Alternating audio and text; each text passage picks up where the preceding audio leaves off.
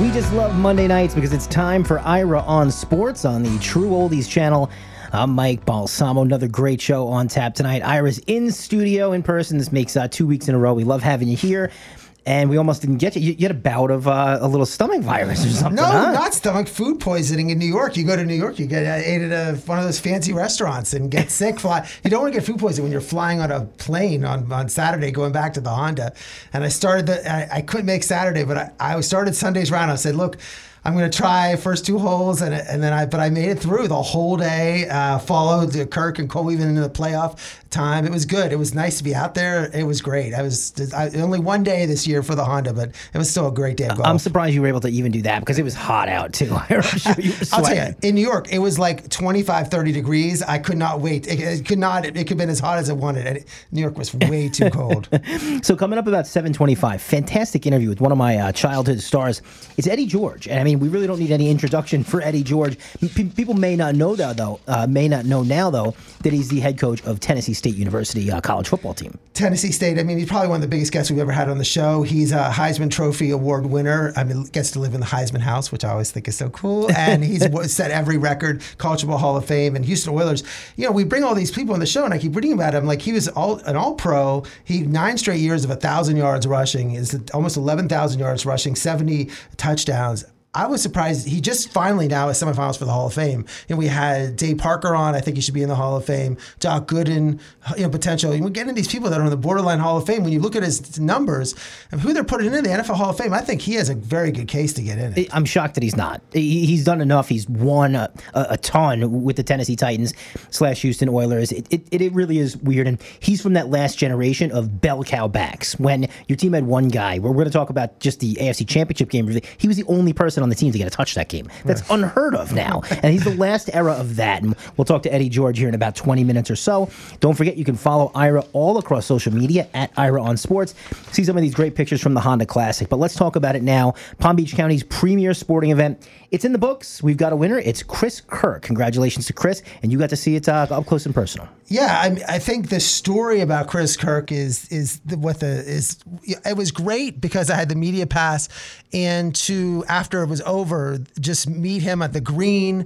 Uh, saw Sepp Straka, who won the tournament the year before, a Georgia graduate. Chris Kirk's a Georgia graduate. Now, like Georgia, they win the national championship of football. They win the Honda Classic. If they win again, we're going to another Georgia. And uh, the fact that Kirk started out super hot on the tour. He was this young gun, won five tournaments, was great, everything like that. Uh, but then he admitted that he has had an alcohol problem, and it got the demon. The demons uh, got to him, uh, completely collapsed as a person. As a player, he, he admitted this. I'm not saying anything. We'd love to have him on the show. He talked about it endlessly. His recovery story is a big part of it. And and recovery, and and he thought he was done with everything besides golf, his family, but he was able to turn himself around, and it's now was his first win in eight years. He started at twenty. He took a, about a year and a half off of golf, came back, and uh, has been hot really the last in the last uh, uh, year and a half. And this is his first win in eight years, and it was like you know the emotion of it I thought was great, but the fact that his story is so public, and he admitted he goes that when he first did it, it's for him. Now he's seeing how he's touching so many people, how he's able to turn his life around. He says, "Look, if I if I didn't get sober, I would never have been sitting in this chair right now." So let's talk about the tournament itself. It, I, I think the typically low-scoring nature of the Honda Classic leads to a lot of playoffs. It's just because it's hard to separate yourself. It's hard to go twenty under. This was a surprisingly low-scoring Honda Classic. We'll talk more about that in a minute, but tell us how we got here, and it was a fantastic Sunday with a great playoff. Yeah, it, what was weird about it was that you were waiting for other golfers on Sunday to make a run. I mean, there's Shane Lowry, Sepp Straka. There was about six or seven golfers at that nine, ten under par. Entering Sunday, Kirk was thirteen under and Cole eleven under, so you're just waiting for someone to, to make their run. Run, I was bouncing between Lowry's group, waiting for Lowry to make that run, and they were going back and forth, and, and Lowry just was just parring everything, really nothing bad. And then I just jumped to Clark. I was going back and forth between, and it was It was sort of fun. Now, remember, I just had followed Tiger, Justin, and Rory at Genesis. Let me tell you, this is a lot easier. I didn't need my stool. I didn't need anything. It was not that that that group, and uh, but it was uh, it was interesting to see that Kirk's you know birdied uh,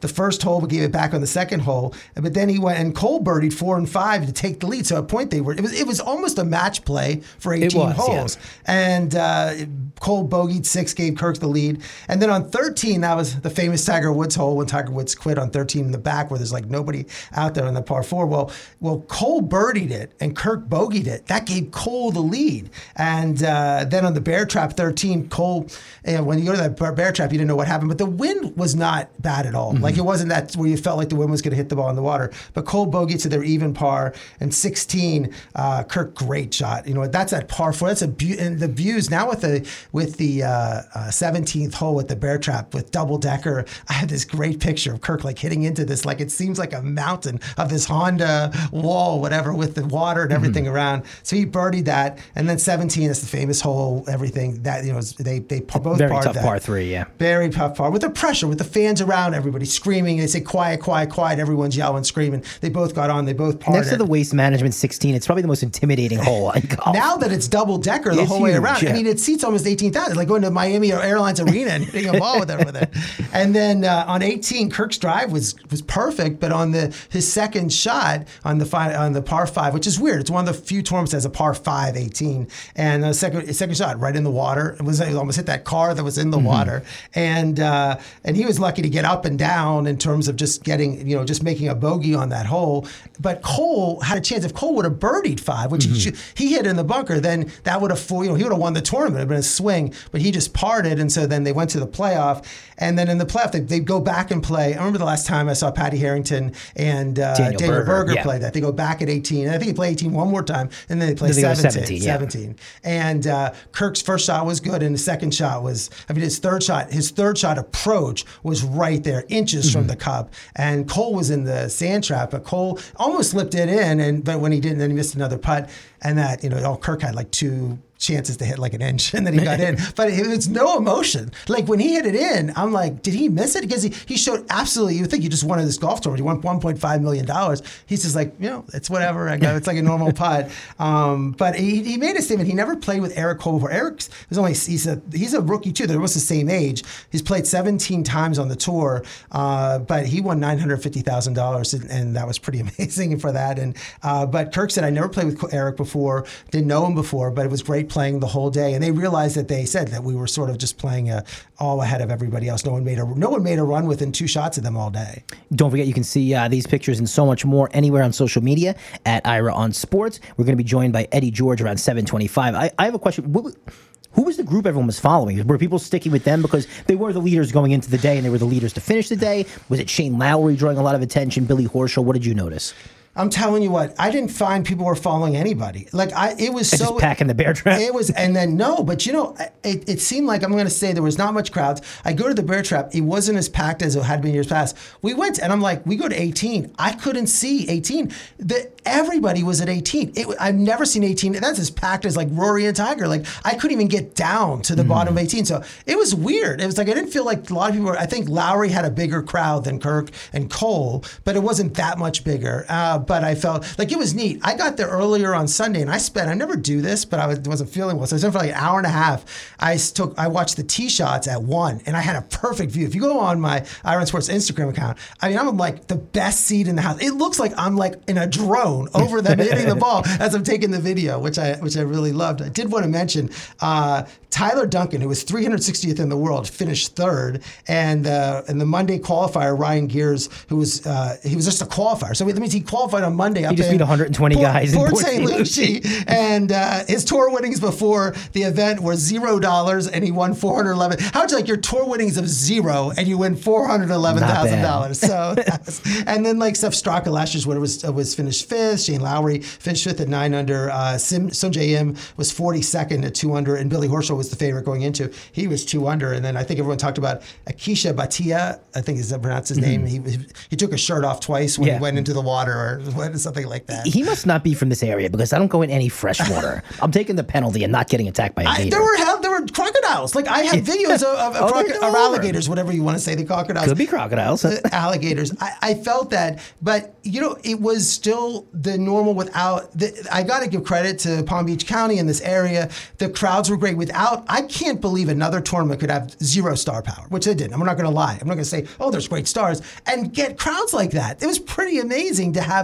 Packed full crowds. Andrew George did a great tournament. Ken Kennerly, you know, left a great legacy. I just think that they really pulled off another amazing tournament, and you just hope that Jack Nicklaus gave some, I don't know if you heard his interview, he gave mm-hmm. some hope a little bit. It looks like there's going to be a Mexican tournament before, there'll be Genesis and then a Mexican tournament in Mexico uh, uh, that probably is not going to be elevated. So people will, probably won't go to that tournament to give it extra week to go. But that's still asking the golfers to play this one, Bay Hill, and the players. The players so I still yeah. think that's a problem, but at least it's not going to be, they won't, they'll play three in a row, not five in a row. Uh, but Nicklaus made an interesting comment. He says, I don't lobby players to play in my tournament because I hated, he says, because I hated when people did it to me.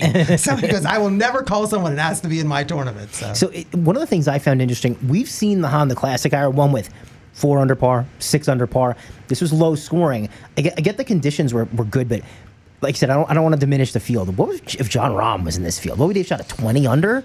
I mean, it's crazy to think about, you know, the, what the top golfer in the world would have done to a course that's, you know, legendarily difficult. I was surprised with the pin placement. I walked the course with my cousin who played the Champions course and through the whole week he's been here, and he said, and usually that he goes that on Sunday he kept saying that's an easy pin play. That's where we play. That's an easy pin placement. So I'm not I'm not saying I'm the expert, but he did say these are not the hard pin yeah. placements that you would normally fifteen would find. And seventeen, the two par threes and the bear trap. You can absolutely bury the pin if you want to. You can make it like the size of a dish plate, your landing area, and then there's other vast tracts of land you could put it on. So maybe that's why? Like at nine, it was in the middle of the, he said, look, it's right in the middle of the green. It's one of the best places to put the pin. So I think they were looking for, they didn't, you know, they were trying to make it, they did not want a situation. But look, they didn't get the wind. There was no, sometimes you're out there, your hat's blowing off, things are blowing all around the place. Remember last year, they, it was it was super hot and then it rained there that final yeah. hole, but you didn't get, you just had the heat and uh, Kirk and then, and Cole was had his capri pants on, so he was comfortable, you know, playing in that capri pants. seven fifteen, Ira on Sports, True Oldies Channel. Ten minutes from now, former uh, Tennessee Titan and Ohio State Buckeye Eddie George joins us.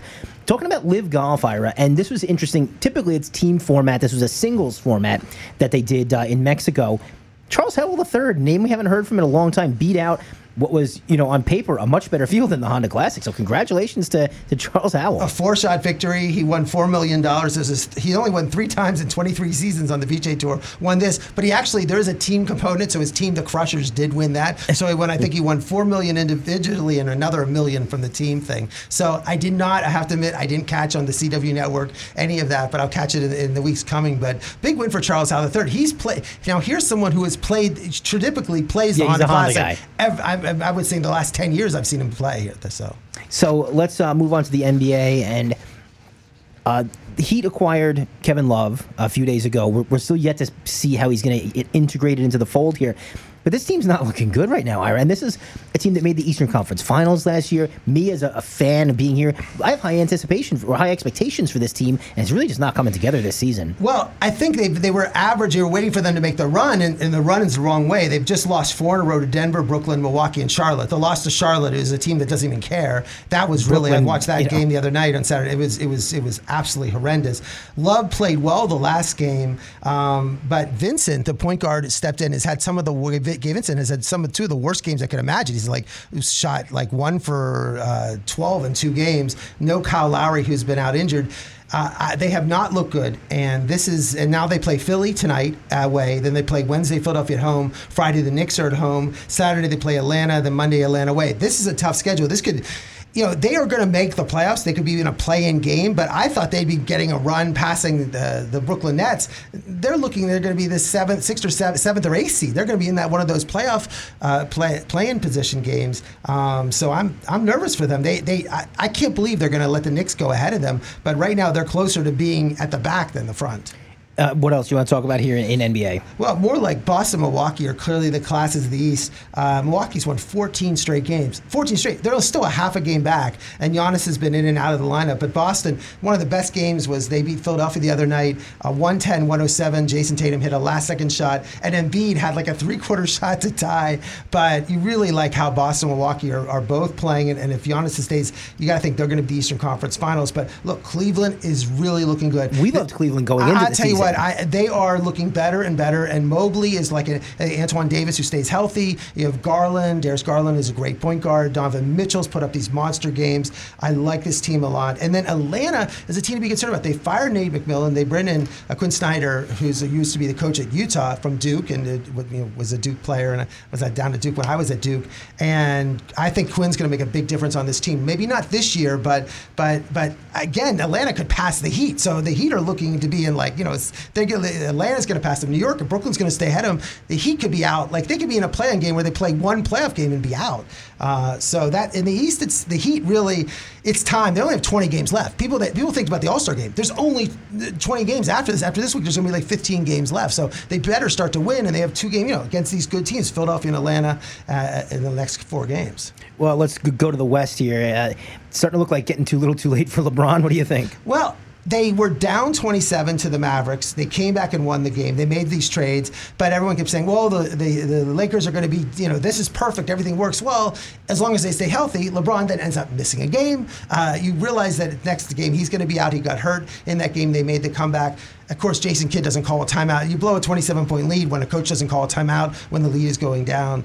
Uh, you've it's clearly it, it, there's you know the Lakers though. Antoine Davis, Anthony Davis is going to get injured. LeBron is going to get injured. So I think they have trouble. But uh, Denver and Memphis, two best teams. Memphis played Denver and blew them out. So that was that the surprise. And the team, I'll tell you what, everyone's waiting for Sacramento just to say they're not real. They're not real. But Derek Fox and uh, Sabonis. Uh, they are playing amazing, and they are just they are the one of the best one-two combinations of guard and center in the league, and they're still they're a strong number three seed. And then from four to thirteen, you have these teams all within three games of each other. Phoenix, Durant's coming back. Clippers, the Dallas Warriors, Jazz, Minnesota, New Orleans, Portland, Lakers, and the Thunder, all within three games of each other. It's crazy. And then the big story, I guess, last night was uh, Damian Lillard, seventy-one points. That's insane. And, and on only thirty-eight shots. He was twenty-two for thirty-eight, thirteen for twenty-two from three-point line, fourteen of fourteen from the foul line, six assists and only turn, two turnovers, seventy-one points. And he's averaged, this is out of nowhere, they got, he's averaged forty points over the last twenty games. He's had one of the best uh, run in twenty games in, in, in league history. So it's, uh, I, I'm look, you know how much I love the N B A. I like the fact that the players are going to try to play this final twenty. We'll see what happens. And as a Heat fan, I, I want to have basketball here in, in May and June in South Florida. I don't want them eliminated in the first week of the playoffs. Think Jokic has a shot to win uh, third straight? I think he will. I think he's it's going to be a better statistical season. It's like one of those. He had things. An amazing game last night. He had. I've been having my fantasy, and, and I and I couldn't believe the numbers. I mean, he had like forty points and fifteen assists and fifteen rebounds. Uh, he'd be one of the few players besides Chamberlain and Bird to win three uh, M V Ps in a row. But it's hard to say. You know, Tatum is the one person that everyone's saying has a chance against him. But uh, no, Jokic. I think definitely. I think I think he's going to win it. But we'll see what happens. So let's go to college here. March is on Wednesday, Ira. That means we're getting closer and closer to the tournament. This is the most wide open tournament perhaps of my life. I, I can't remember a time where there really was no favorite. You had a great weekend of watching these games, though. I couldn't believe how many every game was coming down to final second shots. I mean, Alabama beat Arkansas by three. Kansas beat West Virginia by two. Indiana upset Purdue seventy-nine seventy-one. North Carolina beat U V A. U V A.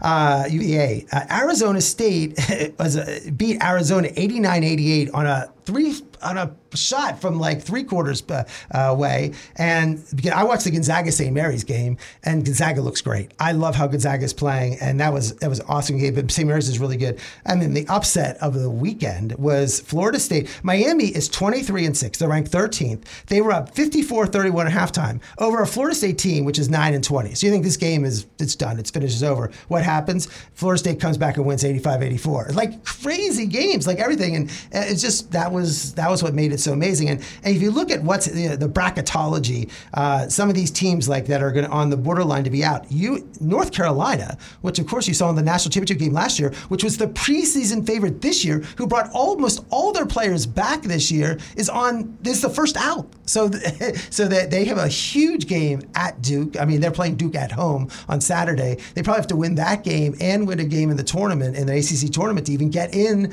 to the N C A A tournament, which is crazy. Other teams. Michigan is on the is on the level out. Everyone thinks they're you know they're so good, and teams like Penn State, uh, Wisconsin, U S C. So it'll be fun to see what. To, usually we sort of know who's going to get in, who's not. Maybe one or two teams, but there's a lot of big names that are on the borderline, and, and then we can talk about Florida Atlantic. Yeah, let's talk about Florida Atlantic. I believe we're going to have uh, their head coach, Dusty May, on next week. That'll be interesting to hear from him. But they're, they're in the middle of a legendary run for that uh, program. sixteen and two, twenty-six and three overall. They play at Rice and at Louisiana Tech before the tournament in the Conference U S A. And they're ranked in the top twenty. And But unfortunately, how they do seedings, I look at bracketology, they're seeded like eleventh, which means they play like a sixth seed that first game. But maybe they can improve their seeding a little bit. But that was, what a, what a, I can't wait to have Dusty on the show. He's done a tremendous job. I don't think people, people thought they were going to be good this year. No one thought they were going to be a top twenty team. So it's exciting to how they're playing well. It's never a good thing when one of the top players in the country is brought up in some controversy, and that's exactly what we have right now. Brandon Miller is playing phenomenal this year. He is by far, I think, the college player. Right now, I would say he's the college, over Edey, over Purdue, the player of the year. But he was in a situation a month ago where it, Darius Miles, his teammate, said, pick me up at a, well, he went to pick his teammate up. He showed up in his car, and then he got in, the, in somehow the timing of it is he got a text saying, bring my gun. He said he never saw that text, parked his car. Miles came out, got the, went in the car, reached in, took the gun and shot a woman and killed a woman. Uh, and Miles, of course, was thrown off the team, is charged with murder, all those other things. Well, actually, Miles wasn't, allegedly. It was uh, his two people they were trying to figure that out. But Brandon Miller has not was not suspended for the team, nothing. And the police said we can't charge him with anything. He, he didn't know what was in the back of the car, all those things. And there's an issue. I mean, that, this is a big debate in college basketball, whether you know, wh- how this should be treated. I still think we need to have more facts come out, exactly what happened, if he saw the text message and, and those things. I think that's really, it's it's questionable. I, I, based upon what he said, if he didn't know he's just bringing his car, I'm going to give him a pass on that, perhaps. But he did not show, uh, let's say, tone deafness, really, or or lack of compassion when before the next one of the next game, after the game after this, he was patted down in the warm-ups and pregame interruption, interruptions, like like he had a gun, like he was on fire. He said he's been doing that all year, but I didn't really think that showed, uh, you know, the type of respect or whatever. To, tone the, deaf, to say the least. For the situation. But it, it's going to keep coming up because Alabama's going to be the number one seed, perhaps in the tournament. He's going to be the star of the tournament. He scored forty-one points. He's playing great. All those things. So it's not going to be just a player. Like New Mexico State had a shooting and with one of their players and who shot somebody, and they canceled their season, but no one really talks about New Mexico State. Brandon Miller, not only, he's going to be one of the top three players taking the N B A draft, too. So this is something that's going to keep brought, bringing up again and again and again. Uh, we'll see what happens as more facts come out. We've got about a minute till we have to get to Eddie George. Major League Baseball, it's back. I'm sure you're going to be spending a lot of time at the ballpark at the Palm Beaches and Roger Dean Stadium, but there's a lot of changes. Some people love them. Some people hate them. Gary Sheffield came out and said, why are we catering to people that watch Netflix all baseball season? Which I like that quote. I feel like we're changing baseball's rules for non-baseball fans. Well, it just seems like they the, the changing of having to be thirty seconds between batters, fifteen seconds with no men on base, twenty seconds with men on base. They've called seventy violations, time violations. Now we're getting time violations, almost like tennis or something else you want to call it, or or in football with the getting the plays off. It, mm-hmm. it is definitely affected in terms of it shortening the time of games from three hours and six minutes to two hours and thirty-eight minutes. Um, so it, it it's working in that respect. But it seems like I think Tim Kirchner made a comment. There are so many changes coming from the time to the bases to the shifts. It's it's just maybe too much for the teams. And someone made a good point. The World Baseball Classic starts for two weeks now, so a lot of these players are going to play under different rules for yeah. two weeks, come back, and then we're going to see a mess, and you're going to see situations where you saw one game already where a player thought he walked to bring in the winning game, but they called a strikeout because he wasn't in, in the uh, batter's box within eight seconds. Crazy what's happening right now. Let's go to Eddie George here. It's Ira on Sports. This is Ira on Sports, True Oldies channel. I'm Mike Balsamo. We're very happy to have with us legendary college and N F L running back Eddie George here on the program. And Eddie, thank you so much for joining us today. I know you're a super busy guy. Yeah, nah, Ira, thank you for um, allowing me to do this, man. Um, you know, I saw you in the gym in Phoenix, and, you know, it was, it was good to, to, to meet you there. And uh, your comments when you mentioned about Tennessee State and who you knew, who we were, what we were about. Uh, it was very intriguing, man. And I, as guy, he knows. He sees what we're trying to do. He recognizes. So uh, thank you for having me on. I appreciate it. So, Eddie, before we get to Ira, I got to tell you about my favorite football memory. And I'm a Giants fan, so you'd think, you know, the Tyree catch, the Super Bowls. It wasn't that. Uh, in nineteen ninety-nine, I was going to college in Nashville. And you guys won the A F C Championship game over Jacksonville. And mm-hmm. you, they flashed on the news to all the citizens in Nashville. Everybody get to the stadium. The Titans are coming here. And you guys really were. And I'd never heard of anything like that. So we fill the stadium. It's free. And you, Steve McNair, came out to the fifty-yard line, addressed the crowd, said, we're going to the Super Bowl. And I've never heard of another city or team doing that. I just want to say thank you for making a, a lifetime memory for, for a young fan. Hey, that was a wonderful time. That was a wonderful moment. I, you know what? It takes me back to when we were drive riding on the bus back from the airport, headed to the stadium. And I'm sitting next to Bruce Matthews. And he said, man, I've been playing this game for, what, eighteen, nineteen years at that time. He said, this is the first time I've ever tasted real victory. Man, you know, we're going to the Super Bowl. And I was just like, oh, it was an honor to sit next to him and to hear that statement come out of his mouth. And the work that we put in, the, the trials and tribulations that we had to go through to even get to that point. From leaving Houston to going to Memphis, playing in Vanderbilt, couldn't give away a ticket, and to have that moment where we beat the hottest team in the league at that time. You know, you, you could say what you want about the greatest show on turf and the Rams. Jacksonville, that team was serious that year. They lost all three of their losses came to us. So you know, that was a um, that was a an honor and a great day, man. So thanks for. For that memory right there. No, and Eddie, you, you nailed it because you guys were new to the city. You know, there wasn't really a Titans yeah. fan base yet, and this is this endeared the city from you know from the from the get go. Everyone was like, "Wow, this team is here for us. We're, we're going to be Titans fans for life," and it still holds true in Nashville. No, we couldn't give away a ticket. Remember the Nashville Cats? Yep. They had more clout than we did. It's crazy. We were the football team. You know, we had to. They, you know, we, we go to the club and the. The bouncers, they told, told us to go off to the side, and they would have the, the red the, the rope, the red velvet rope, and they would let the Nashville Cats in before us. And we had to pay full price. Ira, what do you have for Eddie? Well, Eddie, I, I was, we were talking about, you just mentioned we were at the gym. I was at the, what, Marriott Chandler. I'm running on the treadmill. And I'm like exhausted because, you know, the Super Bowl, parties, everything. And I don't see you, but I see your sweatshirt. Just a reflection is this Tennessee State. So I'm spending, I ran like four miles and I'm thinking the whole time, uh, Tennessee State, Eddie George, like, I wonder if this person knows him, or, you know, whatever. And I'm just thinking because it's so, you're now like, you know, you're symbolic with Tennessee State. And then I get off the treadmill and I'm like, oh my gosh, it's Eddie George. So that was so great. But I, th- I had about thirty minutes of thinking about Tennessee State and like saying, well, I wonder if this person knows Eddie George and what the program's like and those things. So it's so, so awesome to have you on. And, and, you know, there's been so much about H B C Us. We have the whole thing with Deion Sanders, but what you're doing at Tennessee State is tremendous. We're here on six stations here in South Florida. And, and I know you're down here recruiting, trying to bring great players from this Florida area to Tennessee State. I'd love to help you out. Man, please. If you know, if you see any big offensive linemen or any fast twitch uh, receivers, running backs, cornerbacks, linebackers, defensive ends, um, you know, water boys, whatever. I'm looking. I think, um, you know, I'm looking all over this planet for, for diamonds in the rough. I'm not necessarily looking for the five-star, four-star kids. And, you know, I'm looking for kids that are passionate about football, that are smart, that are intelligent, that are disciplined, and that want to do more and be more in their lives. And, and with that clay, we can mold them into what they want to be. And uh, it's not that hard. You know, like you come in, you embrace being a student athlete, the student first, and you come in doing your job, and you want to be great. You want to be coached by some of the best. You want to be in a great city like Nashville, Tennessee, uh, get an exceptional job and opportunity in an international city, which is growing. Um, it's exciting. Just today we had a, a wonderful review in terms of where we're moving forward as, a, as an institution. Um, the, you know, we were down at the state capitol, and we've agreed that both sides are going to move forward over the next year to really putting more money into infrastructure, into our scholarship money, um, our enrollment preparation, staffing, food services, and, of course, uh, recognize you know, a housing shortage that is really an issue across the country, but as it relates to Tennessee State University, Um, you know, we're looking to solve these issues. So it's an exciting time uh, to be a Tennessee State Tiger.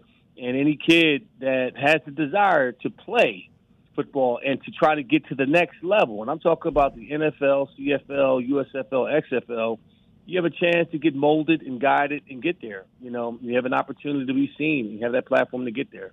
So um, that's what I'm about. So you went to Ohio State University, one of the greatest traditions in all of college football. You were the Heisman Trophy winner, award winner, the Walter Camp, Maxwell, Doak Walker, Big Ten M V P. Your number twenty-seven is retired, College Football Hall of Fame.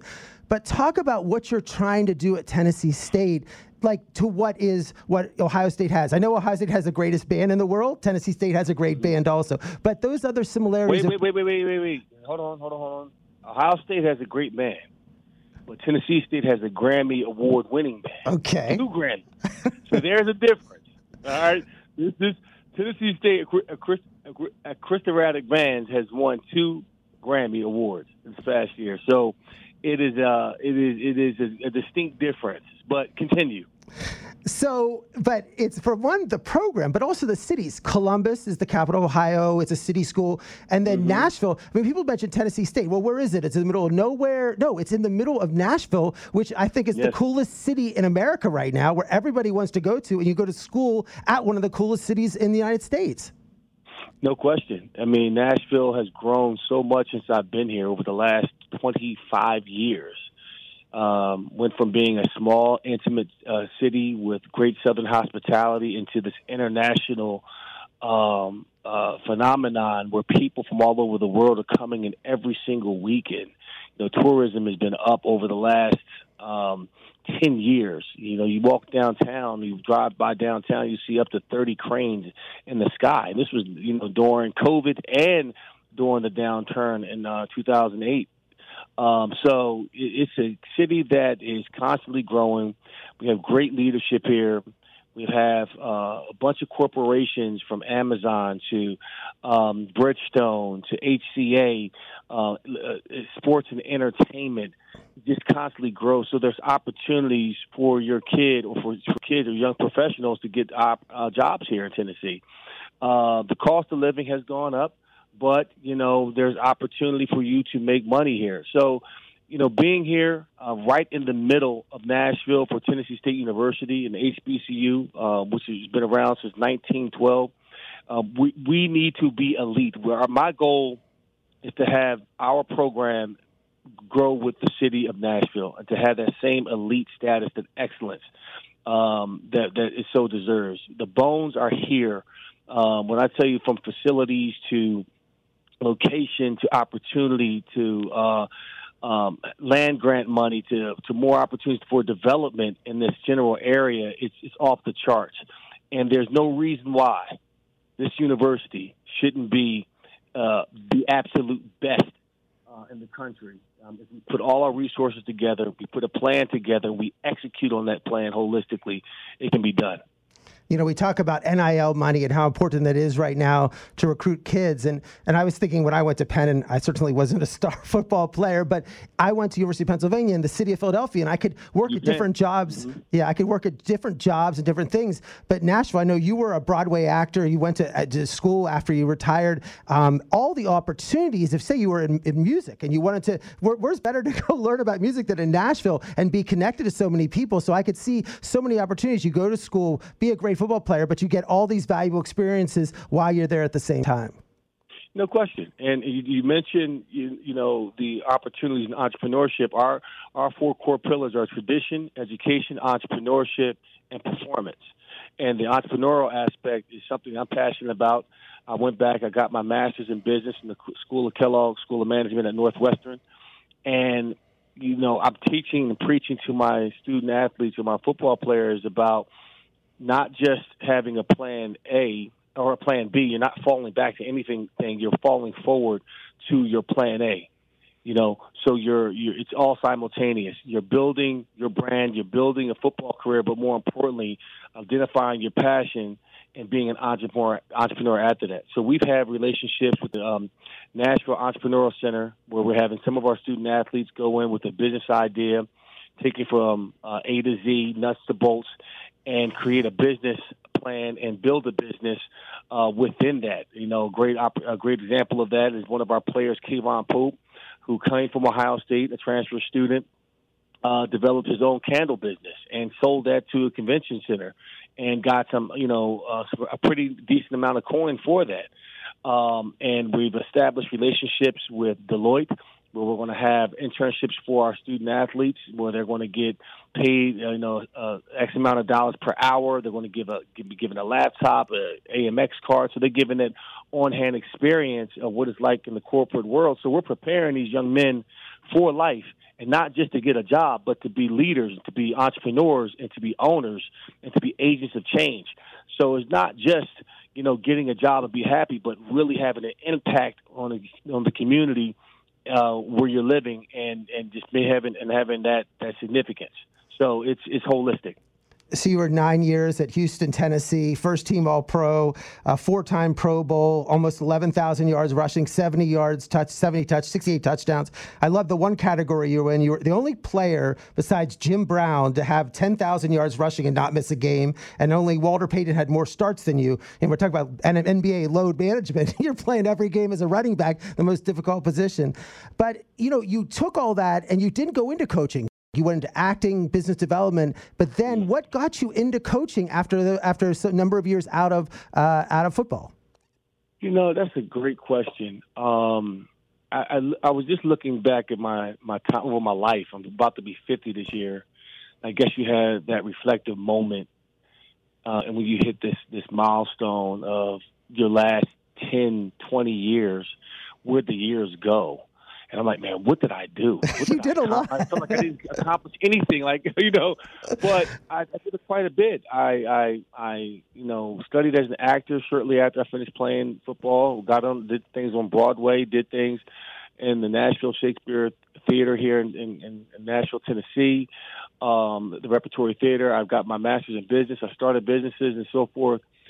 And, you know, right around the pandemic, you know, things slowed down. And I'm at home. I had my wealth management business, and I was, you know, happy with um, working with my youngest son, um, who was in high school at the time, uh, working on my nine iron, you know, trying to get that to go straight, and, um, you know, working on my wealth management business and some entertainment properties. So I didn't have the time to really focus on coaching.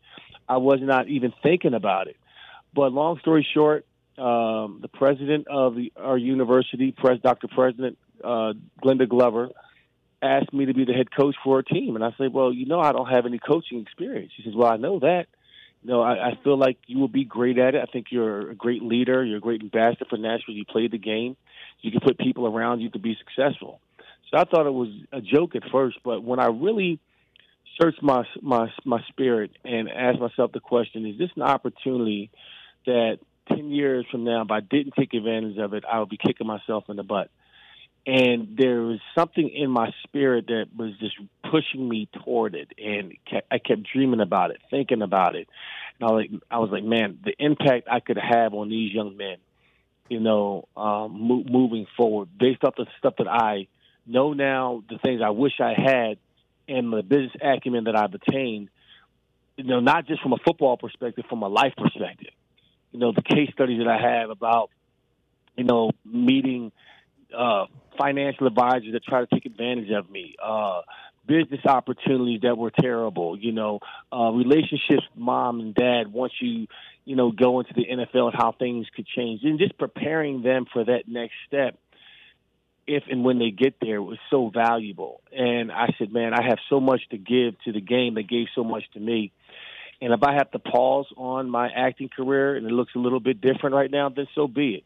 Because this is a once-in-a-lifetime opportunity for someone like myself with no football coaching experience to be coaching a Division One school at a predominantly um, black institution, an historic uh, H B C U, uh, very rich in history. All it needs is a little love, a little guidance, uh, the right opportunities, the right resources, and this and this place could thrive, and this could be a huge part of my legacy. And it was a no-brainer after that. And not to discount these player, the people that go into coaching at age twenty-two and are, you know, work their way up the system. Right. Your life experiences has prepared you for this transfer portal, N I L, all this other stuff. Yeah. This age, I think, better than someone who just went into coaching when they're like twenty-one years old. Yeah, because it's a business. I mean, I'm the C E O of this of this of this particular um, arm of the institution, and it's, and it's the football team. And I played the game. I, I know it inside and out. I've, I've sat on various different boards. I've started businesses. I, I come through. I, I come to this opportunity with a different lens and different perspective. Uh, to your point, and it's like connecting the dots from a business side, but also I can get gritty in terms of what the culture needs to look like on the field, what their product needs to look like, and marry the two. So even in acting, uh, the acting part helps me out because the best, the best attribute or the best gift that an actor has that you must have is not just giving lines in a great way. It's to listen, to listen and to react. So as a leader, I have to listen to what others are saying about themselves and what they're saying about the program and, and what's needed. And then based off of that information, I can then feed off of that energy and respond and accordingly. And then say, okay, I am willing to understand by listening. And after I listen, I'm going to be understood in terms of how things are going to go and how we're going to get there, and laying out that vision, laying out that map, laying out the course that we're going to take to achieve what we want to achieve, and not just winning championships on the football field, but putting together a sustainable program that lasts uh, the test of time, that will outlive me. And that takes time. You know, this is equivalent to a battleship uh, with no rudder that's out in the uh, middle of the ocean, and you're trying to get a rudder to work. You put that rudder back on, and then you have to turn this big, big behind battleship back against the current Uh, to go to the direction that you wanted to go in. So that takes time. And that's what in the process of, that's the, where we are in the process of building this thing. I listened to a couple of interviews you gave, and you were, of course, had you can pick up the phone and call some great minds, and you, you actually picked the brains of a number of tremendous coaches when you got this job, asking them questions in terms about being a coach. Yes, I talked to, number one, um, the man that, that started it all off for, for guys like myself, um, Deion Sanders. You know, I asked him, I said, is this possible with me and not having any experience? You know, Deion, prior to taking the Jackson State job, wasn't given an opportunity. He wasn't taken seriously. He was coaching in high school, the high school ranks. He coached in um, Little League, coached his sons, and the Jackson State gave him that opportunity, and he did it his way. Um, talked to Mike Tomlin, Jeff Fisher, Mike Vrabel, Luke Fickell. Um, uh, I talked with uh, Jim Tressel. You know, I reached out to my old coach at, uh, at high school. I've talked to every coach that coached me at every level to talk me out of this.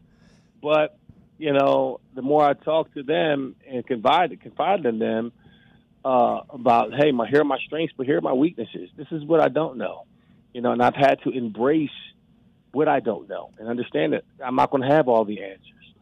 But it, it, the beauty is, is finding those answers and – Uh, seeking out the help, you know, bringing uh, people in, on board that's going to help you build the program. So um, I have a vast network of, of individuals that I lean on and mentors that I lean on in this business, um, and I continue to learn and grow in that capacity.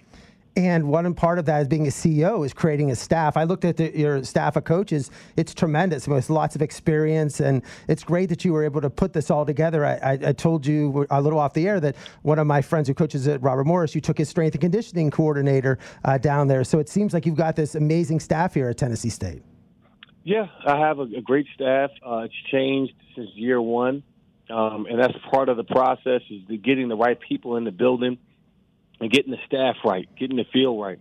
And this being my first time doing it, um, I had to, to figure out, okay, well, this doesn't quite, this piece, this type of energy doesn't quite fit into the building for what I'm trying to do.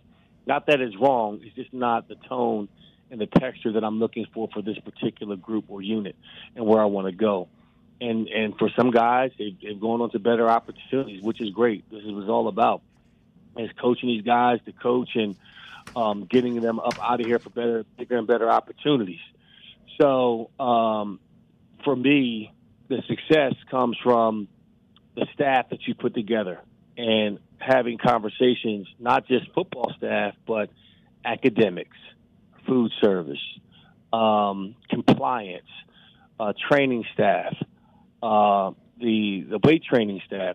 Everybody that touches football, we all have to be on the same accord, have, have the same standard, um, and have the same vision, and have a communication streamlined because you have to hold these kids accountable. And I'm trying to create a culture here where they're held accountable at every turn that they t- touch this campus. No matter if you are in the cafeteria, you act a certain way. You're in the dorm room, you act a certain way. The classroom, you act a certain way. When you are about campus, you're held accountable in a certain way. So if it comes back to me that you were rude to a young lady on campus, oh, you go, you got a price to pay. Um, if, you, if the same thing holds true, if you're not in the front of the class, if you're not wearing the right stuff on the football field, you're held accountable. If you're not keeping your room clean, if you're treating it like trash, you got trash everywhere, you're knocking down doors, you're being disrespectful in the, in, in the housing department, you're going to be held accountable at every single turn that you have, uh, turn at Tennessee State, and you're wearing our T-shirt, you know, that says Tennessee State football. You're representing excellence. It has my name on it. You're going to be held accountable, and that's what we're trying to create here. And Tennessee State has a great history. I think there's four N F L, four players in the N F L Football Hall of Fame that went to Tennessee yeah. State. You have scientists, doctors. I mean, famous people all around, including Oprah Winfrey, who went to Tennessee State. Yeah, you've got some some major people that came to came through these doors, man. Let's walk this campus. Oprah Winfrey, like you mentioned, um, a, a, a ton of others. Wilma Rudolph. I mean, you, the, the list goes on and on about who's come through, who's graced these doors and walked this campus and. and left their impact here, um, both in the business world and sports-wise. So this is a great history here, the tradition that we're trying to build on. And these are the things that we're trying to bring to fruition. You talked about, you know, uh, the four, four uh, players that are uh, – or two or three players that are in the, in the uh, N F L Hall of Fame.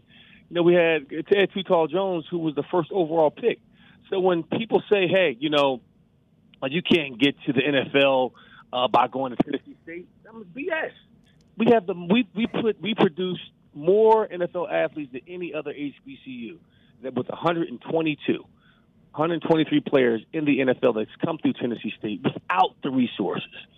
They've been able to do this without the proper resources. You know, when you come through here, you're going to be better because you got to go through some stuff to get there. You you'll be, you'll be, you'll be well prepared for life when you come through Tennessee Tennessee State based off of um, doing more with less. So we're trying to get it to a level where, hey, you know, just the bare necessities. Say, hey, this is what we have: housing, adequate food, safety, all of that, and then elevate that. You know, we're trying to go from good to great, and then from great to eminence. And that's and that's kind of the process that we're following here. And then one thing is developing players, you know, not just bringing great players in, but developing them.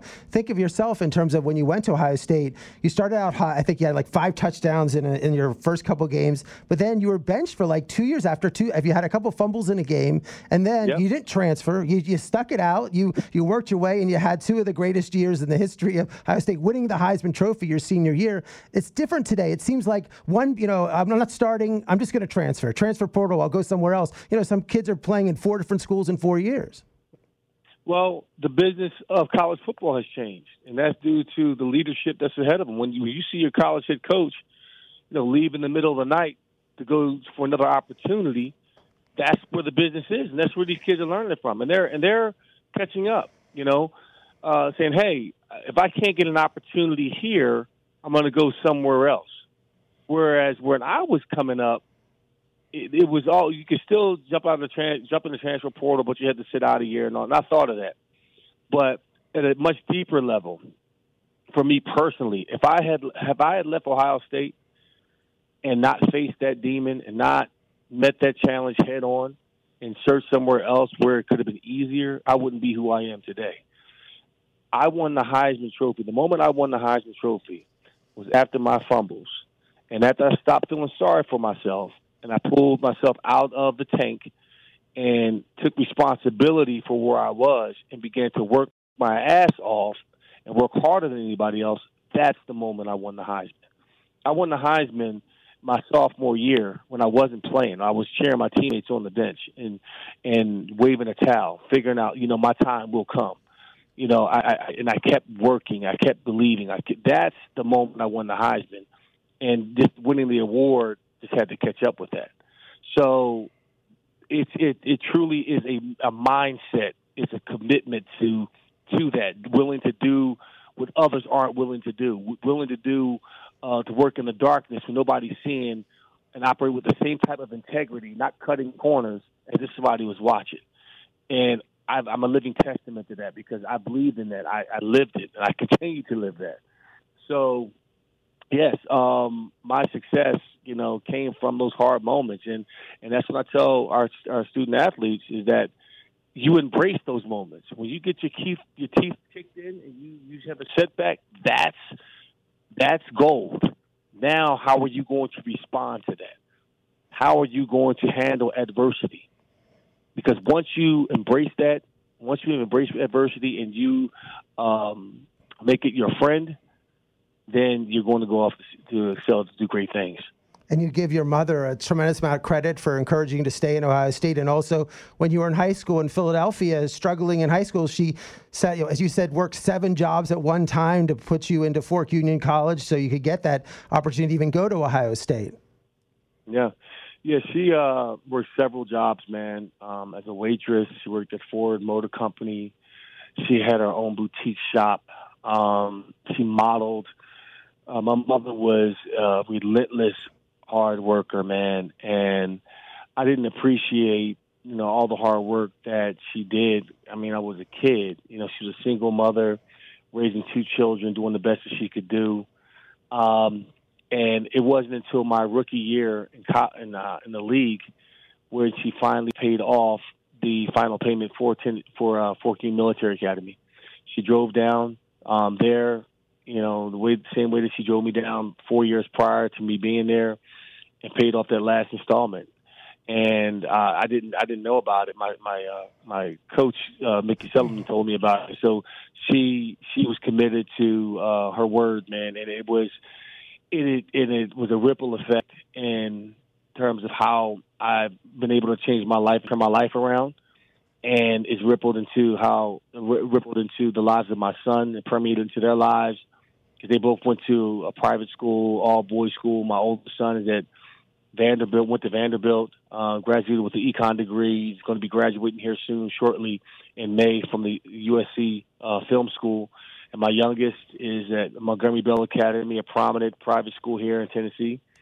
And um, he's going to be playing football for me next season. And he had offers to go to Furman and um, a couple of Ivy League schools. And he, he picked to come hang out with his pop and help me build this program because he sees the value in it and he sees where we're going. And uh, something that I don't take lightly. So um, my mother, um, had, you know, she started something beautiful when she made the tough decision to send me away at the age of fifteen because she could see the potential I had. See, I was doing nothing with it at that particular time. So a lot of times people see, we talk about schools and they're like the ease into their schedule. Next year, uh, you chose a different approach. You're playing at Notre Dame, the first game of the season. Yeah. Talk about that game. Uh, I mean, it's going to be on N B C. It's just tremendous to have that, what, what uh, the, shine the spotlight on your program in the first week of September. Yes. I mean, listen, Notre Dame is Notre Dame. That's, that's, It doesn't get better than that unless you're playing against Alabama or Georgia or U S. I mean, this it, Ohio State. It's it's the, the greatest brand. We're going to play in the, probably um, one of the greatest venues in all of all of sports. Um, South Bend, Touchdown Jesus, Wake Up the Echoes, the Four Horsemen, the Heisman Trophy winners, all Americans, the national championships that they won. Well, guess what? You know, we come up there with with something similar to their. You know, their great tradition. We've won, what, um, thirteen, I believe, uh, championships. Um, going back to the John Merritt days, we have a slew of, of All-Americans ourselves, uh, first-round draft choices, and uh, Pro Football Hall of Famers. And it's going to give us an opportunity to show the world where Tennessee State is, where we're, where we are, and where we're going from a facility standpoint, from a culture standpoint, from um, from really to really raising the bar uh, above and beyond the excellence that, that we have been able to do so far. Um, and we're very excited about it. I'm, I'm always one that's, I'm, listen, I'm going to compete. You know, put the ball in the dirt and let's rock. I don't care who you are. And we'll deal with the outcome as it comes. But it's going to be a great opportunity for our young men to play in, in, in an historic game against uh, such a great brand as the Irish, and then we get into the meat of our schedule. You know, we had on this show a month ago Tom Coughlin, and here's someone who's won two Super Bowl championships, built the Jacksonville Jaguars. Uh, you know, it's great, should be in the N F L Hall of Fame. But the point is that he said his most fun time was when he was at R P I. And he said, my job was to walk around campus and look for big kids who and teach, tell them playing that football was fun. And that's sort of what, what you're doing now at Tennessee State is you're building this program from the ground up with the facilities to the players to everything. It, it, it must be just so fun for you. I mean, fun for you to do this in terms of trying to create this entire atmosphere and, you know, turning, as you said, the battleship around. No, nah, it, it is. It is. It is fun. Um, it has its challenging moments. Uh, but anything worthwhile is uphill. And um, I enjoy coming to work. I enjoy uh, getting with the staff. I enjoy talking about personnel. I enjoy um, trying to raise money for our, our student athletes.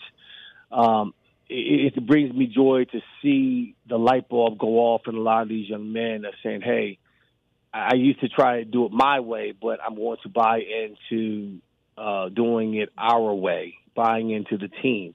You know, if I can change that me, the W, the M in me upside down, you get we, you know. So uh, that's that's that's been gratifying, and it's been stretching me personally to um, not just be diplomatic, but to rule with the iron fist at times and, and feel comfortable with that.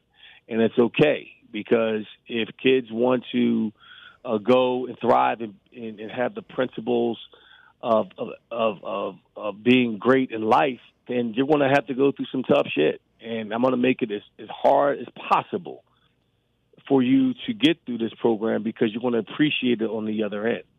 And my practices are hard. My my our workouts are difficult. Uh, my my demands are you you you do everything right, or you'll be held accountable, and you, the consequences will be big.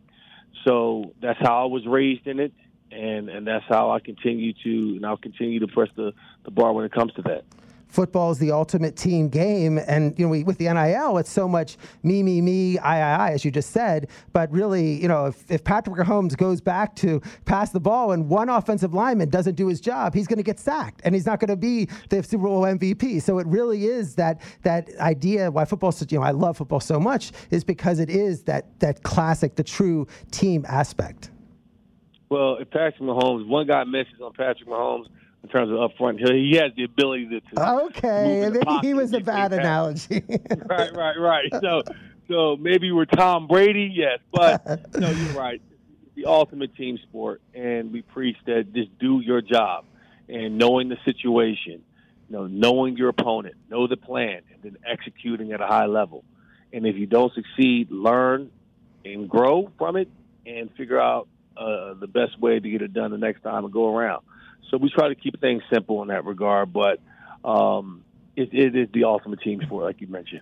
Well, Eddie, I really appreciate you. I know you're super busy. Thank you so much for coming on. I know we're down here in South Florida, and it's hard to think about going anywhere but South Florida to, to play any sports or go to college. But if there's anywhere to go, Nashville is fun. So, you know, if you're a parent out there saying, boy, it would be great to go visit my son down in into it's up in uh, in Nashville, that must be a fun place to go for football weekend. So uh, just uh, that would be phenomenal. Man, no question. Thanks for having me on, guys. I appreciate it. Thank you very much. A lot of fun stuff there with Eddie George. Great interview here. And uh, let's move on to NASCAR, Ira. We only have a minute or so left. Where do we stand here? Well, it was interesting. Kyle Busch won the last race at California Speedway. Uh, the race, he's won, it's his fifth time he's won the race. The racetrack is actually being demolished at the end of the year to, for housing and for retail. And you're seeing that with sports racing tracks across the country. So there's going to be no track in Southern California, which was almost the birthplace of like car racing and those yeah. type of things. And that, and that idea with cars and everything. But uh, he's now had a win in nineteen consecutive seasons, breaking a tie he had with Richard Petty. So it finally happened. Jake Paul fought a boxer as opposed to a washed-up U F C guy or Nate Robinson, and he lost. Well, he fought Tommy Fury and lost. That's not Tyson Fury, who's the heavyweight champion of the world. He fought a fighter that had only fought five fights and lost. And it was funny. It was at the golf tournament, and everyone's quiet, and there were people watching it. I, I did. I think they were smart to put that on certain times. So I, I hate when these events start at midnight and one in the morning. Those things. But uh, yes, I, I watched the fight. I watched the replay of it. He didn't look good. He complained. He was sick. This, that, or whatever. But uh, whatever. I mean, it, it was it was interesting that he finally lost the fight after after fighting. You said a real fighter. What are you up to this week? I'm not sure. I've got to watch baseball. I'm so excited that baseball's back. I got to see how these new rules uh, we have. It's awesome to be here, and I love. I said last week, I love how the schedule is. If I if you're busy during the week, you can go at night to one of the games. We have three stadiums within like twenty minutes of uh, to go to see a game. There's a game almost every single night. There's a game every single day, and you get to see Major League Baseball. So I can't wait to see it. Yankees play here Wednesday the twenty-second. Can't wait for that. I don't know if Aaron Judge is going to be here, but yeah, yeah I don't know if he's making the trip either. We are out of time. Thanks so much to Eddie George. He's Ira on Mike. Let's talk next Monday night. Ira on Sports.